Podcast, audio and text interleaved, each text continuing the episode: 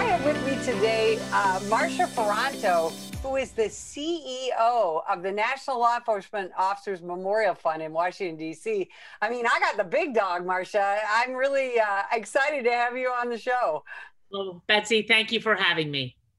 Uh, so, Marcia, I think a lot of people um, they've maybe heard of the wall, maybe heard of the museum, but I think a lot of people haven't. And and the wall, I've taken my kids to the wall in DC.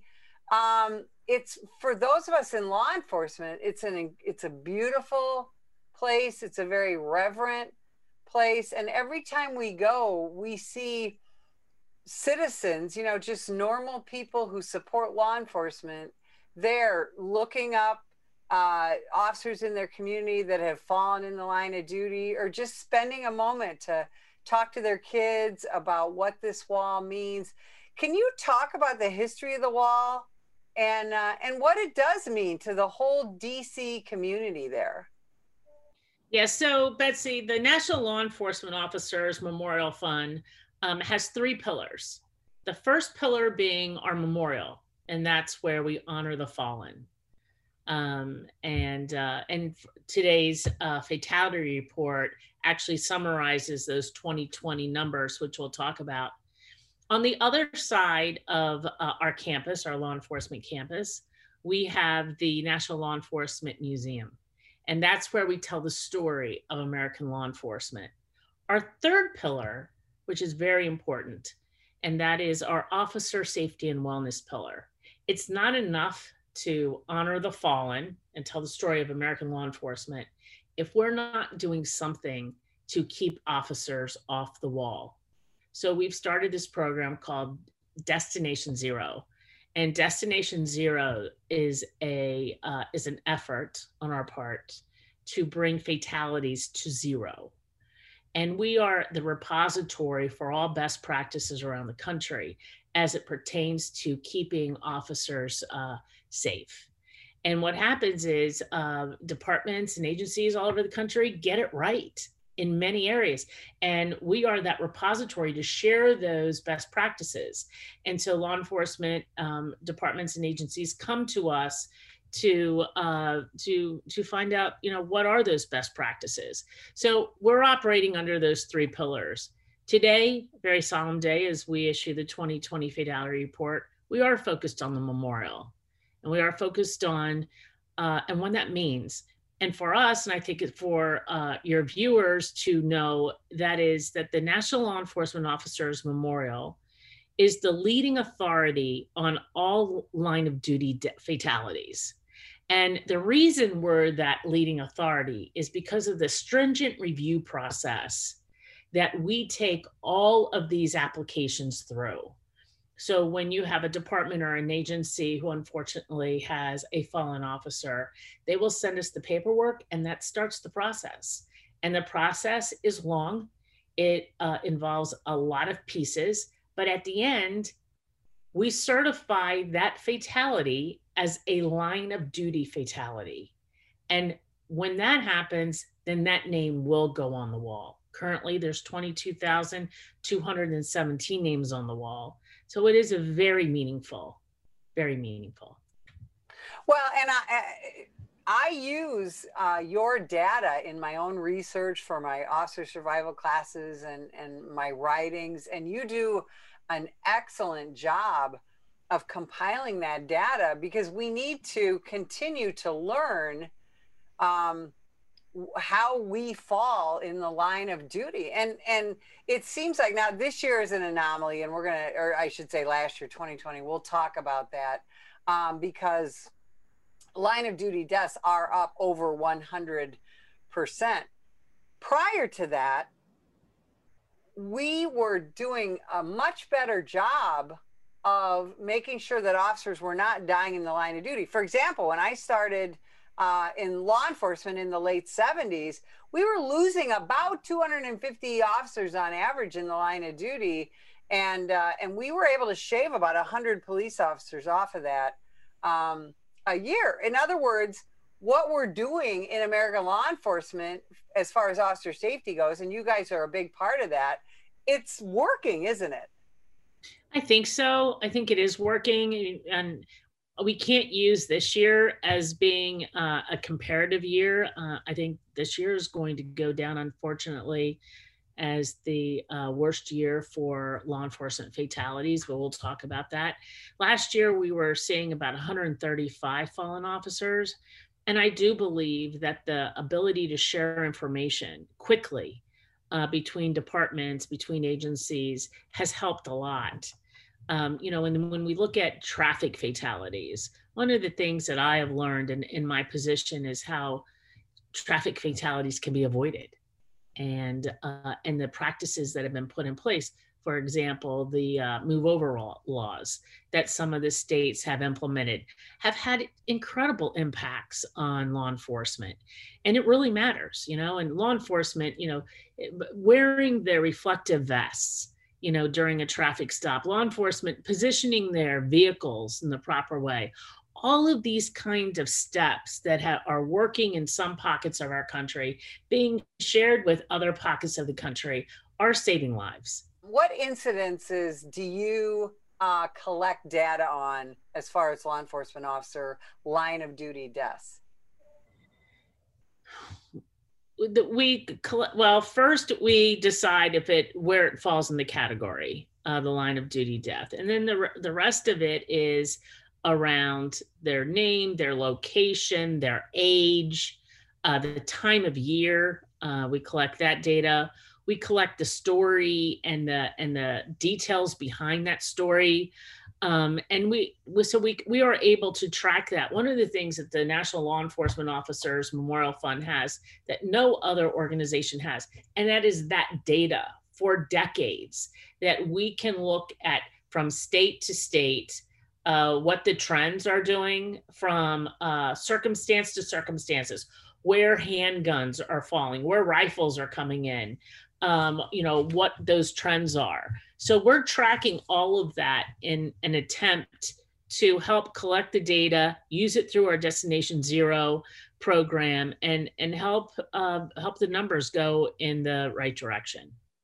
Now, when you co- uh, collect all the data and decide that yes, this officer is uh, a line of duty death and and is going to go on the wall, that process, and I want people to understand that process is incredibly impactful for the family, for that officer's uh, friends and agency, and it, and it culminates in um, a couple of things, including Police Week.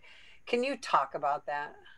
Yeah, so so you're right. Um, it's very meaningful, and it's meaningful on our end to make sure we have it right, that it is a line of duty fatality, and once it is certified as a line of duty fatality, uh, everything gets put in motion from um, the name being engraved on the wall to uh, the family being invited to Washington, D.C., um, onto the National Mall when on May 13th at 8 p.m.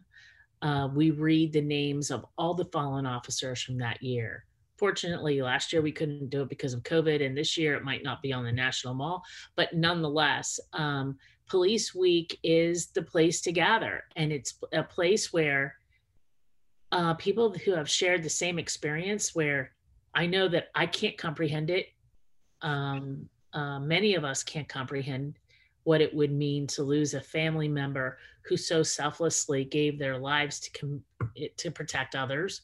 Uh, they all come together, and uh, it is a moment. It's a moment where um, we are able to honor these brave men and women and uh, from there, the whole week really happens. Uh, we have a lot of activity over at the memorial itself. Uh, people leave mementos, they leave um, all sorts of things. It's a, it's actually just to walk the the wall during Police Week. Uh, you can feel the emotion that's there. Um, you don't have to try; it just happens. And um, um, so that is a big week for us. It's a big week to bring those families into Washington.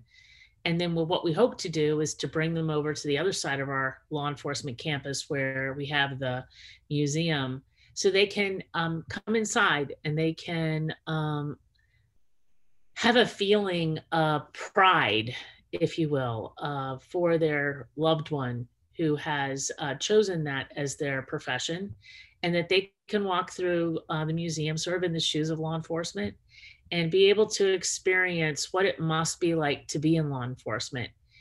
Our hope is that everyone who walks out the door after experiencing our museum either wishes they had chosen to be a law enforcement officer, glad they chose to be a law enforcement officer, or is going to encourage someone to be a law enforcement officer. Talk about the museum and some of the some of the things it's it's very unique. Yes, so I will say that, you know, I might be a little biased here, but I think it is one of the best, if not the best museum in Washington. And the reason I say that is because it's so incredibly interactive. And it's interactive for all um, age groups. So families can come in, um, or just adults can come in and, and leave feeling as though uh, they understand more about law enforcement than they did ha- before they arrived. So um, it is, uh, it's very hands-on. Um, the museum opened in October of 2018, and we closed our doors to the public March 13th of 2020. So we were only open for a little bit over a year uh, before we were closed to COVID. Um, and although our doors are locked, um, we are uh, still operating. We are still providing programs. And um, we look forward to the day that we get to uh, reopen the museum. Now, it, speaking of COVID, um, let's talk about COVID and and cops. Um, the, one of the things that 2020 has shown us is that um, when you talk about essential workers, so the people that were absolutely on the front lines of COVID, uh, not just medical workers and uh, fire and paramedics, but it was American law enforcement, and and we were out there before we really understood the virus, really understood how it spread, and and we've paid a price for that, right? Um, it is what is going to make 2020 um, the deadliest year for law enforcement. Uh, we're currently looking at 145 COVID fatalities that are confirmed. It's really important to understand this part. They're confirmed because they've been through the process. We still have about 70 in the pipeline. And that 70, uh, most likely, the majority of them will be confirmed, but they're, they're still in the middle of, of that process. We actually formed a task force when we saw these numbers coming in as quickly as they were coming in over 2020, knowing full well, well that between us and all the departments and agencies, it was going to be really hard to get all of these deaths uh, confirmed before the end of the year. So when I say 145, that's a preliminary number. I believe, uh, Betsy, we're going to see this number double. Yeah, and it's it's so incredibly tragic because sometimes it's difficult to trace and that's a big part of what you guys do is and and and again i really want people to understand this you know you you might hear about a police officer who dies in the line of duty or gets killed in the line of duty in your in your town or your county. And um, and you think oh okay all these things just happen to help that officer and that officer's family. In reality it's an extraordinary amount of paperwork process little bureaucracy um, right, to be able to certify that death as a line of duty death to open those doors for that police officer's family to get some not only honor but assistance, right? Can you talk about that a little bit? So it is. For us, it's the honor part um, you know, every law enforcement death is a sad death. I mean, let's face it, these are the men and women choosing a career that is selfless, right? And so anytime one of them, um, you know, would lose their life, it's a tragedy. But what our focus is on honoring the fallen um, who have died in the line of duty. And that's really the important piece for us is that because that that man or woman woke up this morning and chose to keep our community safe, walked out the door and did not return home to their family, that is because of their choice of choosing law enforcement. That's what the that's what the honor represents. That's what the wall represents. And I think that all of us as as Americans uh, living in our safe communities, we owe those law enforcement officers that honor and that respect. And sometimes we forget about it. We take it for granted. Well, there's 22,217 names on that wall, and I guarantee you that not one of them has a family member who has taken it for granted. Absolutely. And and one of the things that that you do at the National Law Enforcement Officers Memorial Fund is that you you not only look at current line of duty deaths, but you have quite a uh, a process for going back and finding uh, police officers' stories um, of officers who have sacrificed in the line of duty. Every year, um, you guys seem to come up with more and more police officers whose stories you tell, whose names you put on the wall. Talk about that historic process because I, I find that always very fascinating. What an amazing job you do with that. We actually find it pretty fascinating too, and we're always we're always glad to be able to uncover that story, to be able to put that name through our process and then to be able to recognize this law enforcement officer and honor them on the wall. We go back as far as 1786 uh, with names on the wall of uh, law enforcement who have fallen in the line of duty. Um, and but you know the other thing is is that we're this year we're adding 12 9/11 names, and so you know that is somebody who yes did they did they uh, did they die in 2020 yes but it was 9-11 still killing people going forward. And um, and so we recognize those stories. Those stories are still being submitted to us every year. Uh, but it is it is uh, the 20 recognizing the deaths in 2020 hearing the stories and having the departments and agencies who by the way i encourage to continue to communicate with us uh, because there's there's there's not better an honor for us to be able to take someone who had through the process who got there because someone from their department or agency cared enough to dive into it to get the facts and send them to us so yeah we encourage uh, departments and agencies to forward any information that they have on past law enforcement uh, who did lose their lives in a line of duty, and uh, we want to make sure that they are honored and re- and recognized as they should be. So you you absolutely cover the whole the whole gambit of certifying again that line of duty death, which I find so extraordinary. Now, 2020, you know, what the, the again a terrible year for everyone. Um, we had a lot of anti-police sentiment uh, in 2020 uh, throughout the country. Um, how did that affect, or did it affect, uh, the National Law Enforcement Officers Memorial? It it it did to a certain extent. Um, one night we had some uh, graffiti on the memorial wall, uh, but we had that cleaned up before the sun came up, and we certainly didn't take it to the news. Um, I did not want to attract any attention over to the memorial during this time or to the museum. So it was really only one day. But, you know, we got together as a management team and we talked about what we could do um, as a member of law enforcement to help um, connect law enforcement with communities. And being that we, we are a museum, sort of gave us the perfect platform to set the table for some really important discussions. Um, off the top of my head, uh, we had one on bias um, and implicit bias. We had one on uh, facial recognition and how law enforcement is using that and the controversy around that. Uh, those are the first two that come to my mind. But the reason I bring those up is because one of the things that we were finding, we've done many, many programs, is that people that are coming to the table are coming to find solutions. It's not what you're seeing on the news. It we we truly have a country that is solution based and they want to find solutions.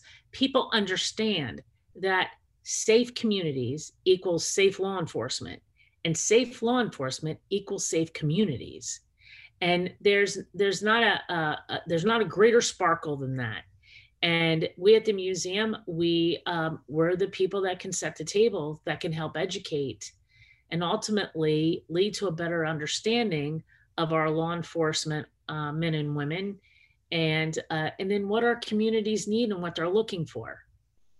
I'm so glad you said that, Marcia, because eh, having been involved in this profession for over 40 years, I have never seen the law enforcement profession uncommitted to change and improvement. We have always been looking to change, always been looking to improve, always been looking to better ourselves, educate ourselves. And I think that's a big part of what you guys are helping this profession to do. Where can people go to to find out more information about the National Law Enforcement Officers Memorial Fund? So they can go to, we have many websites. Um, that's a good news, bad news thing. But the one that I would direct them to today would be lawmemorial.org. And uh, they will find today's fatality report that we released. And they will also find other information on how they can either get involved or upcoming programs that we have going on. Um, and, and they can read also about what we're planning for Police Week. So right now, uh, we're planning Police Week and uh, we might not be bringing 20 to 30,000 visitors to Washington, but whoever uh, is able to come right now, we're preparing to receive them. Marcia, thank you so much for spending time with us today. And if you would like more information about the National Police Association, visit us at nationalpolice.org.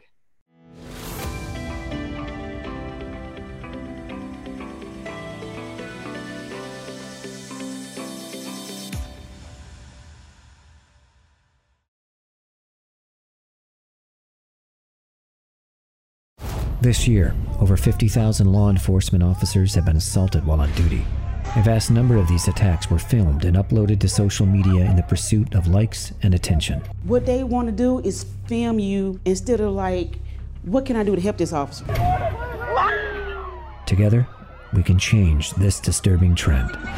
If that individual would have hit the right spot, you know, it, it could have been it for me. You know, last time I would have saw my wife, my kids, I'm Mike Solon. Law enforcement officers need your support. If you see an officer under attack, then follow these simple steps in order to help. 1. Call 911 and give the officer's exact location. 2. Ask the officer if you can assist. If the officer accepts, then do whatever you can do to safely help. 3. If the officer declines, then start filming and be a good witness. It's time to stop filming and start helping.